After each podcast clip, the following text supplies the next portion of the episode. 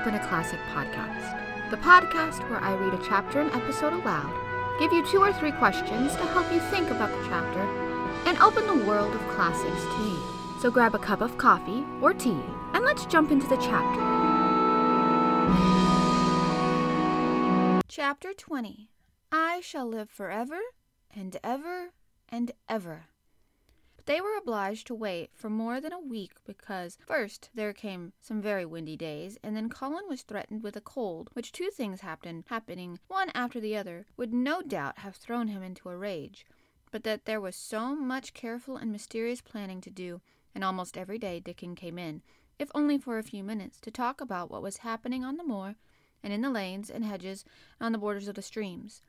The things he had to tell about otters and badgers and water rats' houses, not to mention the birds' nests and field mice and their burrows, were enough to make you almost tremble with excitement when you heard all the intimate details from the animal charmer, and realized with what thrilling eagerness and anxiety the whole busy underworld was working. They're same as us, said Dickon. On, only they have to build their homes every year, and it keeps 'em so busy they fair scuffle to get 'em done. The most absorbing thing, however, was the preparations to be made before Colin could be transported with sufficient secrecy to the garden. No one must see the chair carriage and Dickon and Mary after they turned a certain corner of the shrubbery and entered upon the walk outside the ivied walls. As each day passed, Colin had become more and more fixed in his feeling that the mystery surrounding the garden was one of its greatest charms. Nothing must spoil that. No one must ever suspect that they had a secret. People must think that he was simply going out with Mary and Dickon because he liked them, and did not object to their looking at him. They had long and quite delightful talks about their route. They would go up this path and down that one and cross the other and go around among the fountain flower beds, as if they were looking at bedding out plants the head gardener, Mr. Roach, had been having arranged. That would seem such a rational thing to do that no one would think it at all mysterious. They would turn into the shrubbery walk and lose themselves until they came to the long walls. It was almost as serious and elaborately thought out as the plans of march made by great generals in time of war. Rumors of the new and curious things which were occurring in the invalids' apartments had of course filtered through the servants' hall into the stable yards and out among the gardeners. But notwithstanding this, Mr. Roach was startled one day when he received orders from Master Colin's room to the effect that he must report himself in the apartment no outsider had ever seen, as the invalid himself desired to speak with him. Well, well, he said to himself as he hurriedly changed his coat, what to do now? His Royal Highness, that wasn't to be looked at calling upon a man he's never set eyes on. Mr. Roach was not without curiosity. He had never caught even a glimpse of the boy, and had heard a dozen exaggerated stories about his uncanny looks and ways and his insane tempers. The thing he had heard oftenest was that he might die at any moment, and there had been numerous fanciful descriptions of a humped back and helpless limbs given by people who had never seen him. Things are changing in this house, Mr. Roach, said Mrs. Medlock as she led him up the back staircase to the corridor onto which opened the hitherto mysterious chamber. Let's hope they're changing for better, Mrs. Medlock, he answered. They wouldn't well change for worse, she continued. And queer as it all is, there's them as finds their duties made a lot easier to stand up under. Don't you be surprised, Mr. Medlock, if you find yourself in the middle of a menagerie, and Martha Sowerby's Dickon more at home than you or me uh, could ever be. There really was a sort of magic about Dickon, as Mary always privately believed. When Mr. Roach, Roach heard his name, he smiled quite leniently. He'd be at home in Buckingham Palace, or at the bottom of a coal mine, he said. And yet it's not impudence either. He's just fine, is that lad. It was perhaps well he had been prepared, or he might have been startled. When the bedroom door was opened, a large crow, which seemed quite at home, perched on the high back of a carven chair, announced the entrance of a visitor by saying, Caw quite loudly. In spite of Mrs. Medlock's warning, Mr. Roach only just escaped being sufficiently undignified to jump backward. The young Rajah was neither in bed nor on his sofa. He was sitting in an armchair, and a young lamb was standing by him, shaking its head in feeding lamb fashion as Dickon knelt giving it milk from its bottle. A squirrel was perched on Dickon's bent back, attentively nibbling a nut. The little girl from India was sitting on a big footstool looking on. Here is Mr. Roach, Master Colin, said Mrs. Medlock. The young Rajah turned and looked his servitor over. At least, that was what the head gardener felt happened. Oh, you are Roach, are you? he said. I sent for you to give you some very important orders. Very good, sir, answered Roach, wondering if he was to receive instructions to fell all the oaks in the park or to transform the orchards into water gardens. I am going out in my chair this afternoon, said Colin. If the fresh air agrees with me, I may go out every day. When I go, none of the gardeners are to be anywhere near the long walk by the garden walls. No one is to be there. I shall go out about two o'clock, and everyone must keep away until I send word that they may go back to their work. Very good, sir, replied Mr. Roach, much relieved to hear that the oaks might remain and that the orchards were safe. Mary, said Colin, turning to her, what is that thing you say in India when you have finished talking and want people to go? You say, You have my permission to go, answered Mary. The Rajah waved his hand. You have my permission to go, Roach, he said, but remember, this is very important. Caw remarked the crow hoarsely, but not impolitely. Very good, sir. Thank you, sir, said Mr. Roach, and Mrs. Medlock took him out of the room. Outside, in the corridor, being a rather good natured man, he smiled until he almost laughed. My word, he said, he's got a fine lordly way with him, hasn't he? You'd think he was a whole royal family rolled into one, prince consort and all. Eh, protested Mrs. Medlock. We've had to let him trample all over every one of us, ever since he had feet, and he thinks that's what folks was born for. Perhaps he'll grow out of it, if he lives, suggested Mr. Roach. Well, there's one thing pretty sure, said Mrs. Medlock. If he does live, and that Indian child stays here, I'll warrant she teaches him that the whole orange does not belong to him, as Susan Sowerby says, and he'll be likely to find out the size of his own quarter. Inside the room, Colin was leaning back on his cushions. It's all safe now, he said, and this afternoon I shall see it. This afternoon I shall be in it. Dickon went back to the garden with his creatures, and Mary stayed with Colin. She did not think he looked tired, but he was very quiet before their lunch came, and he was quiet while they were eating it. She wondered why, and asked him about it.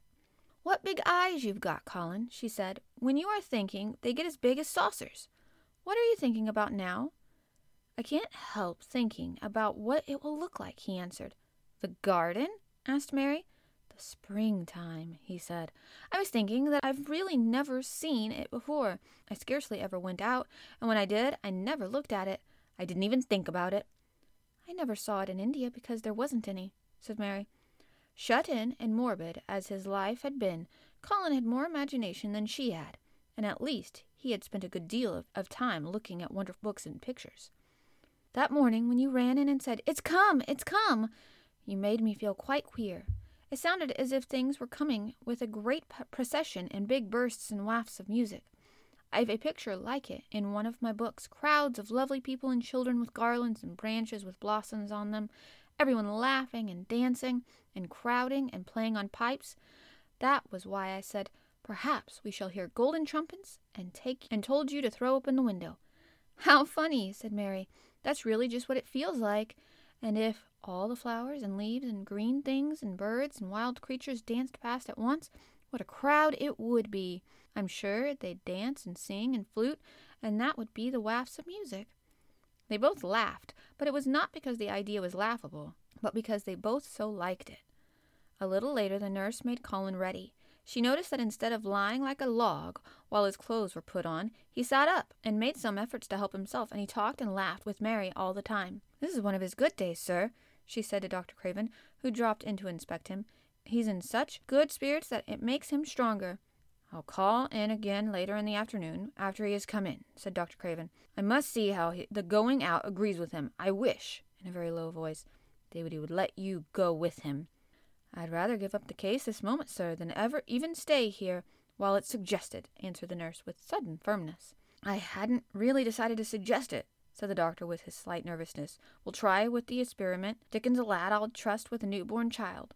The strongest footman in the house carried Colin downstairs and put him in his wheeled chair, near which Dickon waited outside. After the manservant had arranged his rugs and cushions, the Rajah waved his hand to him and to the nurse. You have my permission to go, he said, and they both disappeared quickly, and it must be confessed, giggled when they were safely inside the house. Dickon began to push the wheeled chair slowly and steadily. Mistress Mary walked beside it, and Colin leaned back and lifted his face to the sky. The arch of it looked very high, and the small, snowy clouds seemed like white birds floating on outspread wings below its crystal blueness. The wind swept in soft, big breaths down from the moor and was strange with a wild, clear, scented sweetness. Colin kept lifting his thin chest to draw it in, and his big eyes looked looked as if they were listening, listening instead of his ears. There are so many sounds of singing and humming and calling out, he said. What is that scent the puffs of wind brings? It's gorse on the moor. That's opening out, answered Dickon. Eh, the bees are at it wonderful today. Not a human creature was to be caught sight of in the paths they took. In fact, every gardener or gardener's lad had been witched away. But they wound in and out among the shrubbery and out around the fountain beds, following their carefully planned route for the mere mysterious pleasure of it. But when at last they turned into the long walk by the ivied walls, the excited sense of an approaching thrill made them, for some curious reason they could not have explained, begin to speak in whispers. This is it, breathed Mary. This is where I used to walk up and down and wander and wander. Is it? cried Colin, and his eyes began to search the ivy with eager curiousness. But I can see nothing, he whispered. There is no door. That's what I thought, said Mary. Then there was a lovely breathless silence, and the chair wheeled in. That is the garden where Ben Weatherstaff works, said Mary. Is it? said Colin. A few yards more, and Mary whispered again. This is where the robin flew over the wall, she said. Is it? cried Colin. Oh, I wish he'd come again.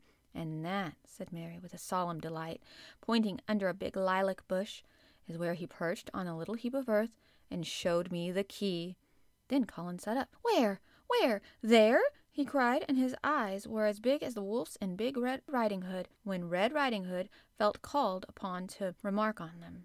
Dickon stood still, and the wheeled chair stopped. And this, said Mary, stepping on the bed close to the ivy, is where I went to talk to him when he chirped at me from the top of the wall. And this is the ivy the wind blew back. And she took hold of the hanging green curtain. Oh, is it? Is it? gasped Colin. And here's the handle, and here's the door. Dickon, push him in, Push him in quickly. And Dickon did it with one strong, steady, splendid push. But Colin had actually dropped back against his cushions, even though he gasped with delight. He had covered his eyes with his hands and held them there, shutting out everything until they were inside. And the chair stopped as if by magic, and the door was closed.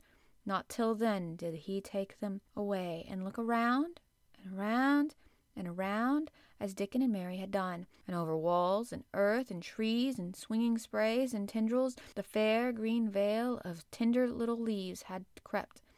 And in the grass under the trees, and the gray urns in the alcoves, and here and there, everywhere, were touches or splashes of gold and purple and white, and the trees were showing pink and snow above his head, and there were fluttering of wings and faint sweet pipes and humming of incense and scents, and the sun felt warm upon his face like a hand with a lovely touch. And in wonder Mary and Dickon stood and stared at him. He looked so strange and different because a pink glow of color had actually crept all over him, ivory face and neck and hands and all. I shall get well, I shall get well, he cried out. Mary, Dickon, I shall get well, and I shall live forever and ever and ever.